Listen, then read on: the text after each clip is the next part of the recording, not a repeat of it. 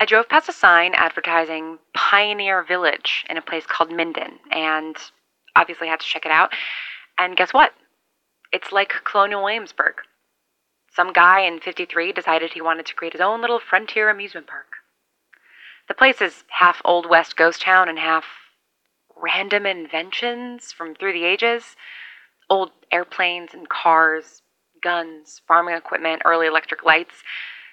If I could figure out a way to get the power going again, I'm pretty sure I could live there for the next hundred years. Really homestead it up. What is it with America's obsession with the past?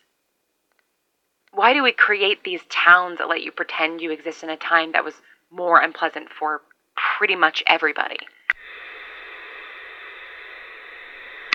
God, I mean, talk about choice, right? The people who built this pioneer village, who claimed to have built this whole country, those are the people who have had every possible choice in front of them at all times.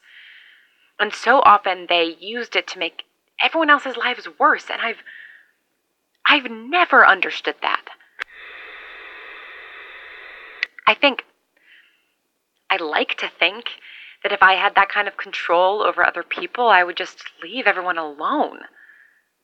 Is, is there something about getting to that level of influence that just like, rots away at someone's brain? How do people care that much about what other people do for a living or what God they pray to or what they get up to in the privacy of their own homes? I...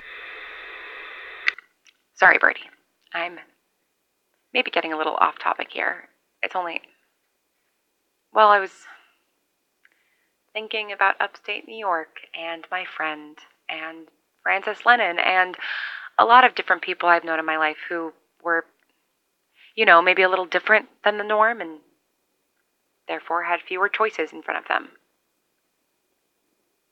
Myself included. My life has been a series of diminishing crossroads. And here we have a monument to pioneers, but what did they really pioneer? What ground did they break? What progress did they make? What did they have to do in order to claim that variety of choice on where to live, how far west to go, how to make their money? Who did they have to drive over? Who did they have to kill?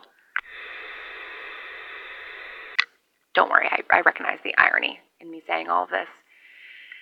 Here I am, with the whole nation as my personal playground, a glut of choice.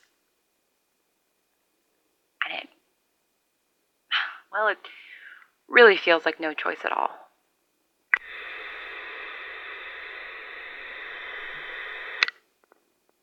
Maybe that's what happens to people at the top.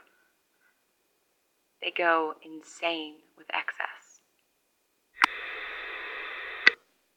All right, Birdie. Hope to hear from you soon. Whiskey out.